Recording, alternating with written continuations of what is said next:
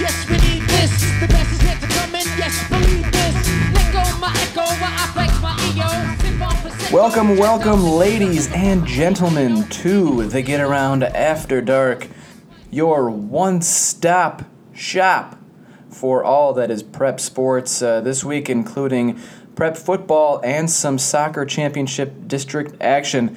I'm your host, Brendan Quealy, and with me in the studio is Brett Summers, but joining us right now on the phone is James Cook. He's on his way back from Boyne City after watching the Ramblers upset Traverse City St. Francis in a battle of the unbeatens in the final seconds of that game. James, if you could just kind of take me through that last play that the Ramblers won. It was a broken field goal, is that correct? Yeah, Boyne City, they were down a point, and they were lining up for a field goal after a long pass to Mason Gardner. Got him down to the 5-yard line. St. Francis defense had a goal line stand, and it was fourth down, so they decided to go for the field goal with kicker Jacob Dean. It was just kind of a chip shot for him. He's a pretty decent kicker, but he had just showed up to the game earlier in the second half, because he was also playing on Boyne's soccer team, which had just won the district championship game earlier, and had been brought into town with a procession of emergency vehicles and stuff like that, and suited up for the second half.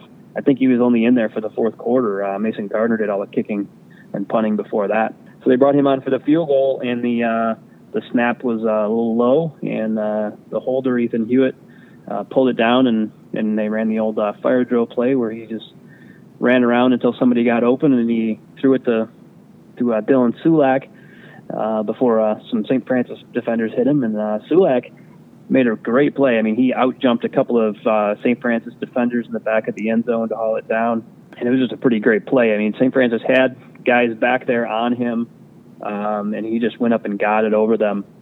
St. Francis had kind of sold out on the play to try to block the field goal, but they still had a couple of guys in that position. Sulak just went up, high-pointed the ball, came down with it. Take me through, if you could, real quick, just the kind of differences in emotion. You must have been seeing both ends of the spectrum there, the high of Boyne City and then the low of St. Francis. Boyne City just started celebrating a lot like you would expect. I mean, this is the biggest game of their regular season, and the team just kind of went nuts, mobbed Sulak, and St. Francis players, just kind of put their hands down to their waist and started walking to the sideline. But they had some more time left. They had 24 seconds left, so they were able to get a couple more plays. Just couldn't get it going and get anything to score there. Fortunately, that's not the end of the season for St. Francis. It probably would have been a much more of a heartbreaking loss had that happened in the postseason. Yeah, and there's a pretty realistic shot that these two teams could play again. If things go the way we kind of think they might, you'll see St. Francis and Boyne still be the number 1 and 2 seed in that district in Division 3 or Division 6. I mean, although I guess some of the Boyne coaches think that there's a possibility they still might get bumped up to Division 5. I guess they're kind of teetering at that edge, and it depends on 1 or 2 teams and whether they sneak in or not. But most people seem to think they're going to be both in Division 6, and then they would have to take care of business, obviously, in the first round, and would play each other in the second round again in Boyne City.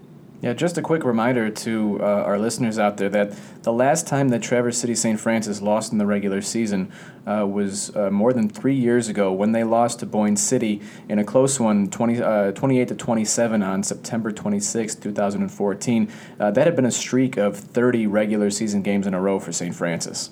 And in that game, that was also at Boyne City, and it was also kind of on a similar play to what Boyne City scored its touchdown on the beginning of this game, a similar pass route at least. It wasn't a halfback pass like it was today, but a similar pass route, kind of a corner route, to the end zone, and that's what won it in overtime for Boyne City. I kind of wanted to go back to that last play, James, again, kind of a multi-part question. I mean, what did you observe, you know, not just in terms of the team, but as far as the crowd's reaction, both St. Francis supporters, because I'm assuming that they had a pretty well-traveled fan base, but Boyne City's as well. Was it like a lot of shock or more celebration? And then, you know, from your perspective, I mean, where does that rank in terms of endings to games that you've seen in all the years that you've been covering sports, and you know, how that ending shapes up? That one, it's certainly got to be up there in games that I've been to in person. You know, the St. Francis fans were kind of in disbelief, and the Boyne City fans obviously were very raucous and excited. But, you know, the St. Francis fans, though, I think were a little more muted in that they realized that they lost this game while playing without probably two of their three best players, because Danny Passano, obviously the quarterback, not playing because of his broken collarbone, and then Joey Muslakovich got what is believed to be a concussion in the first quarter, and left after only getting, I think, 4 carries. So those are two of your big impact players, and they still played Boyne City, you know, pretty tough on the road. Yeah, that's a major loss, losing Muslakovich like that. I mean, he is not only a great running back and a great defensive player, but he's also a very vocal leader out there, and is one of those guys that can rally the team. He was still on the sideline for pretty much the whole game. You know, seemed to have his faculties about him and everything. They were just playing it safe. Weren't going to let him go back in the game. So I think he'll probably be ready to go next week. They said they weren't going to rush him back if there were more symptoms or anything like that. But by the way he was acting on the sideline, I would kind of think that he could be ready to go next week. I just want to say that I told you guys when we went over how many teams were going to end the season undefeated that I said they weren't. And what happens in Week 9? Traverse City West and Traverse City St. Francis both go down. Well, I think it's common knowledge by this point that Mr. Brett Summers over there is much smarter when it comes to sports. Well, all right, definitely much smarter than me when it comes to sports. If, you know, especially if we're looking at NFL picks, which I happened to go 1-12 on this past week, which was just frighteningly embarrassing, I would say. I'm glad you didn't call it impressive again, because it wasn't. It was impressive from a statistical standpoint. It's very difficult to go 1-12. It's just as difficult to go 1-12 as it is to go 12-1. I'd say it's actually more difficult because you know, you're trying to pick winners, but somehow you pick losers. Now, again, to our listeners, I don't watch the NFL, nor do I care about the NFL. I don't know any NFL players. It's not something that I pay attention to. So. All right, James, you don't need to be here for this, so we're going to let you go. I really appreciate you taking the time on your way back. Make sure that you drive safe and enjoy the golf finals tomorrow. Yeah, no problem. I'm somewhere between Mansalona and Kalkaska right now. All right, drive safe, buddy. Moving on now to other action in the prep football arena. Let's take a quick look at Traverse City Central, which also punched its ticket to the postseason tonight with a big win over Cadillac. Brett, you were out there at that game. What did you see from Central that led to that win? You know, I just because of the way the schedule has shaken out and everything this year, it feels like I haven't seen Central play a whole lot of times. But this was the most complete performance I've seen from them, you know, in person this season. They took control from the outset and, you know, rolled to a 48-14 win. Offensively, defensively, special teams, all they made plays in all three phases of the game, big plays. And you know, I didn't really have any doubt that they would win this game, but I wanted to see how they won this game. And you know, they showed that when their mindset's right and not making mistakes, that, you know, they're a very talented team that can play with anybody. You know, when the pairings come out on Sunday, you know, even if they happen to be a 4 seed, which could happen in the district, I would expect that they'll feel like they can play with whoever that number 1 would be, or if it's 2-3 matchup, whatever. But you know, they went down a couple of the biggest plays. They went down on their opening possession of the first quarter, kicked a field goal, up 3-0, Gabe Pickett, 35 yards, and then Coach Sugars opted to pooch kick down the right sideline. And it was, you know, I've seen this more than once this year, and it really kind of boggles my mind. I wish I could get a real explanation for it, but the kick goes down and settles on, like, I think it was the 26 or 36 yard line, and the Boyne City player is literally standing right over the ball and not picking it up. Was he treating it like a punt? Is that what he's thinking? Yeah, but I mean, he's standing within 2 feet of the ball and just standing there looking at it and not going to pick it up. And I don't know if kids, you know, if there's some kids that just, you know, they play football but they don't watch it or they don't learn the game or what, but I mean, he clearly didn't know that he needed to pick the ball up because it was live. And Sam Schmidt came diving in and fell on it, gave Central the ball right back in great field position, and they punched it in for a 10-0 lead. And, you know, they quickly followed that up, pushed it to 20-0 before Cadillac scored on kind of a last-second Hail Mary in the first half. And then Central reeled off the first 28 points on 4 straight touchdown possessions in the second half to run away with it. If you could just talk to me a little bit about how impressive Tobin Schwanke was tonight, both through the air and on the ground. Well, you know, the emphasis tonight was very much on the ground. You know, I have seen games where they really rely on his arm more than his legs, but tonight, very ground heavy, 18 carries, 107 yards, 3 touchdowns. All 3 touchdowns were of less than 10 yards, but, you know, he's as Coach Eric Sugars termed him, called him after the game, he's a playmaker. I think he also called him slippery. I don't know if that's quite widery from the replacements, but he's slippery. And, like an eel. Like an eel, yes. Tobin Schwanke. Tobin the Eel Schwanke. Tobin the Eel Schwanke. We are giving out nicknames right now, ladies and gentlemen. Tobin, you can thank us later. But, yeah, I mean, he played phenomenally tonight. Through the air, he was 6 of 11, 139 yards, 2 scores. You know, the longest one of those, 73 yards to Dylan Liggett, and really that was you know, Liggett doing a lot of the work. He was open on the short route, and then he's got speed that kills, and took it to the house. So, you know, it was a really, really solid performance for Central tonight. I know that you talked to a couple of the players about this after the game, and of course there was the student fan section that was cheering. Who they want in the playoffs. We want West. Yeah, there was no doubt about who the Central students hope the Trojans draw on Sunday should West get bumped down to that second division.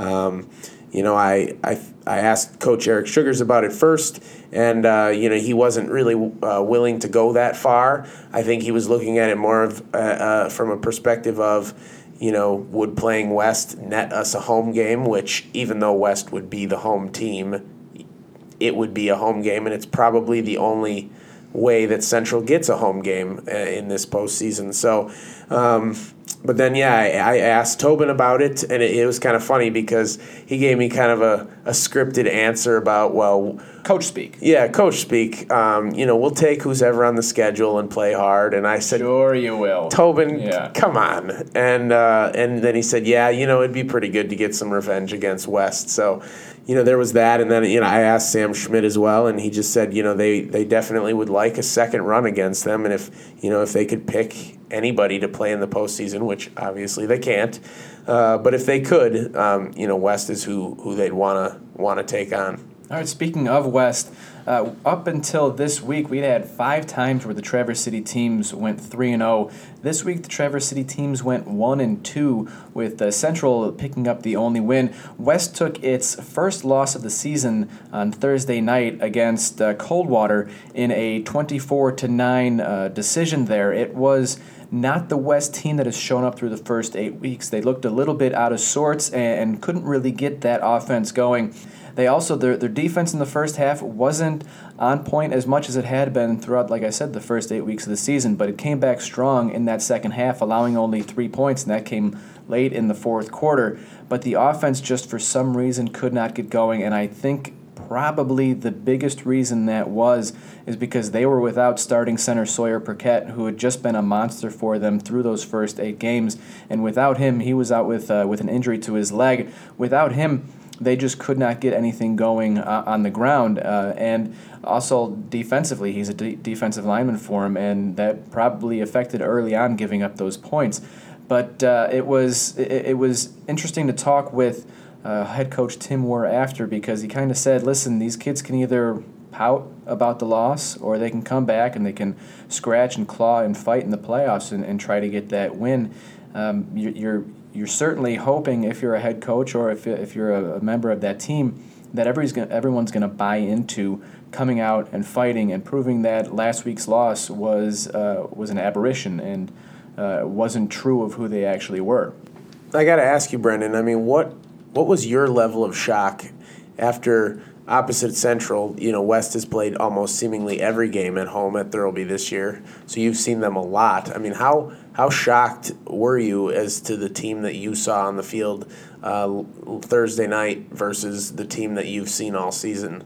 I just didn't. I'm almost at a loss for words, honestly, trying to think of a reason. I don't think that the kids weren't trying. Their heads just kind of weren't there, it seemed like. There were a couple plays where they ran into each other. They had uncharacteristic turnovers, which is something they haven't done all season. They put the ball on the ground a couple of times in the first week against Midland, but after that, I mean, they were always plus in the turnovers on every game after that. Andrew Campbell went down with a knee injury early in the second quarter, and that was a big loss as well, because you had Jacob Pulowski, who had been battling turf toe all season, and if anybody who's ever had turf toe knows that just doesn't go away.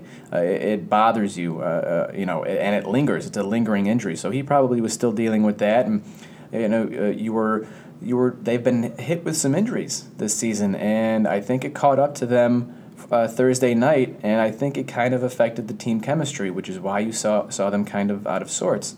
And, you know, again, what Werr said is, like, the kids can either complain about not having Sawyer, or they can about not having Andrew Campbell, or they can have that next man up mentality, which they had through the first, you know, when players went down, everybody was stepping up. But without Sawyer, it just seemed... I mean, it's really, to me, looking at that, how one player can have such an effect on a team. You can kind of look at it the same way as how Glen Lake has been this season without Duke Andrews. They miss Duke Andrews so much out there in Glen Lake. I'm not saying that Glen Lake isn't a good team. They are a good team. I'm not saying that Weston isn't a good team. They're a fantastic team. You have two really strong teams there. But sometimes, I mean, you're looking for that guy with some size and someone who with strong leadership qualities. Moving on to other action here in the football world, like I said, Elk Rapids picking up its seventh win of the season with a 36-6 victory over the Sheboygan Chiefs. Skylar Campbell went 19 for 27 with 208 yards passing, 2 touchdowns. He also had 7 carries and had a touchdown as well. Joburg punched its ticket to the postseason with a big win, 50-8 over Harbor Springs. Kevin Geringer had 4 touchdowns, 2 rushing, 2 receiving. He had 113 rushing yards and 78 yards receiving as well. Bel Air picked up its 5th win and is awaiting its playoff destiny come Sunday. Not sure if they're going to be able to make it in via the point system. Andrew Dennis, 175 yards rushing and 2 touchdowns. Connor Nepoth also had an 80-yard kickoff return for a touchdown. Manton finished the season on a high note, going 3 straight wins to end things, but finishing at 4-5, so they're out of the playoffs. Jaden Perry, I'm just going to go over some numbers here for this kid because he was breaking records tonight. He had 18 carries for 267 yards, 3 touchdowns. He broke the single-season rushing record. He's got more than 1,500 yards now. He also has more than 600 yards receiving and more than 800 yards returning. Those are some crazy numbers right there. So, that's. Is that almost 3,000 all-purpose yards? It's close, yeah. He's sitting around, about 2,900. Wow, yeah. Congrats, Jaden Perry. Yeah, you can't say more than wow. I mean, I watched him play a lot, last basketball season, taking Manton to the Final Four. Great basketball player. I didn't know. The kid is quick. Yeah. You saw him on the basketball court. He is fast, and he is a fiery competitor. Like, that kid wants to win all of the time, and he gives it his all. So you can see it with those numbers right there. I'm sure that those numbers don't kind of do the justice that the kind of competitor that kid is. And kudos to the rest of his teammates too. You start the season 1-5, and you don't quit, and you end up with a 3-game winning streak to end the year. That's good work by the coaching staff and the kids there. Yeah, absolutely. All right, Sutton's Bay with a 36-24 win. That was in a battle of the teams that needed to win to get into the playoffs. So Sutton's Bay is in there with 6 wins, and Misik they're in the 8-man, so it's a possibility that they could get in at 5-4. Ethan Humphreys for Misik, 16-for-23, 113 yards and 3 touchdowns, but he also had 3 interceptions. Then that hurt Misik tonight. That hurt the Bulldogs. Central Lake finished its season 9-0 with a dominating 68-20 win over Bear Lake. In the Battle of the Lakes is what I called it. They actually led 68-6 at halftime. Gavin Mortensen, 3 carries, 114 yards, and a touchdown. He was 3-for-5 passing for 83 yards and 3 touchdowns, and he also had a punt return for a touchdown, so he was all over the field. Grayling beat up on Kalkaska to get into the playoffs, 50-33. Justin Nicholas, again, this kid is Justin Ridiculous. That's what I'm saying. 27-for-48, 372 yards, 7 touchdowns. So he has 15 touchdowns in the last 2 weeks, and he's thrown... And almost 1,000 yards. No, and in the last 3 weeks. In the last 2, almost 1,000 yards. Yeah, but in the 2 games before this, he had 1,000 yards. Because he had gone 6-16 and I think, 424 the week before. That's right, you're right. The kid, he's good.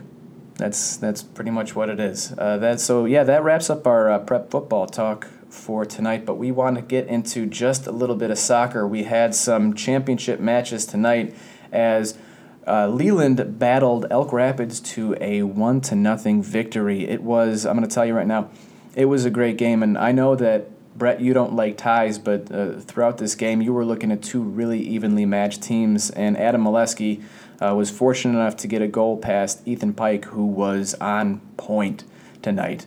He made some incredible saves off the fingertips. He also made some great rebound saves where he made a save, it bounced off, and then someone tried to kick it past him, and he was fighting for his life tonight, and so is every player on that field. I can't say enough about how impressed I was with Leland and Elk Rapids. Talking to Elk Rapids head coach Nate Plum after the game, he was understandably emotional, as were a lot of the players, including the seniors. They had a strong senior class highlighted by Jaden Christensen and Grayson Krakow and several others. But they're a young team, and I expect them to bounce back next year. I was able to talk to my favorite athlete, Coblond, after the game, clearly athlete of the week, who should have been an athlete of the week a couple of weeks ago, and I'm still I'm still upset and bitter about it. Let it go. I bet he's let it go, but I haven't let it go. So, Cob, tweet Brendan and tell him to let it go. All right. Well, yeah. If you do that, I'll stop talking about it. But yeah, it was it was just a really, really fantastic game. Very, very competitive. And Leland certainly deserved to come out of there with the win. They played their hearts out. But even talking with Joe Berta after the game, he said that wasn't their best game. They made a lot of mistakes, and there's a lot they can improve upon. And Cobe agreed. He said, we're going to have to improve. We're going to have to do things to get better because the competition from here on out is only going to get better. You know, I just want to say something about, the level of play in boys soccer in the northern Michigan area that we've had this year. I mean, from Leland to Buckley to Elk Rapids to Traverse City Central, Traverse City West, to North Bay. We've really seen a large number of very good soccer teams and really, really good players too. Yes, like I said, we are going to have a tough time picking a all-region soccer player over the year. There are plenty of candidates up there. So yeah, hats off to all those guys and, those still playing. Best of luck moving forward. And in the other game that we had, the Buckley Bears mercied Walkerville 8-0 and actually got a walk-off on an Austin Harris goal. Head coach John Vermilia said it was a screamer from about either 66 or he said 66 to 70 feet. So he fired that one out of there. You had Ridge Beeman with 2 goals, Denver Cade with 2 goals, Austin Harris with 2 goals. He also had 3 assists. That's a team that came in with, I'd say, something to prove when they started the season. They started the season unranked, and now they're sitting at number 8 in Division 4. and it's impressive what they've done throughout the season, and that includes a 3-0 win against Leland, who they might see in the regional championship game if they can get by Western Michigan Christian, which is ranked number 3. Yeah, we know one thing for sure about Buckley after tonight: the cakewalks are over. District wins over Walkerville Friday night, and then Wednesday against Pine River, both 8-0 Mercies. That's over now because Muskegon West Michigan Christian is a phenomenal team. They, talking actually to John Vermilia after Wednesday's game, they drove down to watch them play Leland, and even though Leland won that game 4-2, he was extremely impressed with Muskegon West Michigan Christian, and felt like had they done some things differently, they may have been on the other end, the winning end of that game instead of Leland. So you've got that coming up. Number 1 team in the state. Or no, number 3, excuse me. They're number 3. West Michigan Christian is number 3. Leland's number 2. So, as Vermilia keeps saying, you got to beat one Goliath to face another. The easy street stops now, and it's all uphill from here. What I thought was really interesting about what Vermilia told me tonight is that during that game, the Buckley players actually were rooting for Leland to win, which, talking to the Buckley players before the season started, didn't seem like something they would ever do. I mean, that seems like there's such a great rivalry between those two teams, which is why it would be fantastic to see them face off in the regional championship game. I think everybody here especially in the sports department of the newspaper, is rooting for that matchup. Yeah, no doubt. They split the first 2 games. The first one was a very close game in Leland, 2-1, although. Leland led throughout that one. They went up 2-0 before Buckley scored, and then obviously Buckley kind of pulls a little bit of a surprise just in the fact that not that they could win or that they would beat Leland, but that it was 3-0. I don't think anybody would have expected that result. So you can bet if that matchup comes up, Leland's gonna definitely want some payback there, and Buckley's gonna want to try to string 2 in a row together over a team that I'm not sure the last time that they've beaten Leland 2 games in a row. Yeah, Leland is going to be facing either Roscommon or Roscoda in the regional semifinal before they get a chance to take on either Buckley or Western Michigan Christian. I can tell you one thing right now: Buckley is not going to have any trouble trying to get up for that game. They are going to be ready to go. You were looking at 5 players on that team who made that run to the state championship game in basketball last year. And if we were talking about Jaden Perry as a fiery competitor, you can say that doubly for those Buckley boys. That'll wrap it up for us here in the offices of the Traverse City Record Eagle. I want to thank James Cook one more time for coming online with us. I really appreciate that, and I know Brett does as well. Make sure that you tune into Tuesday's show. We're going to have a big guest as Snooze to You comes on and speaks with us about all of the playoff matchups, which will be announced on Sunday.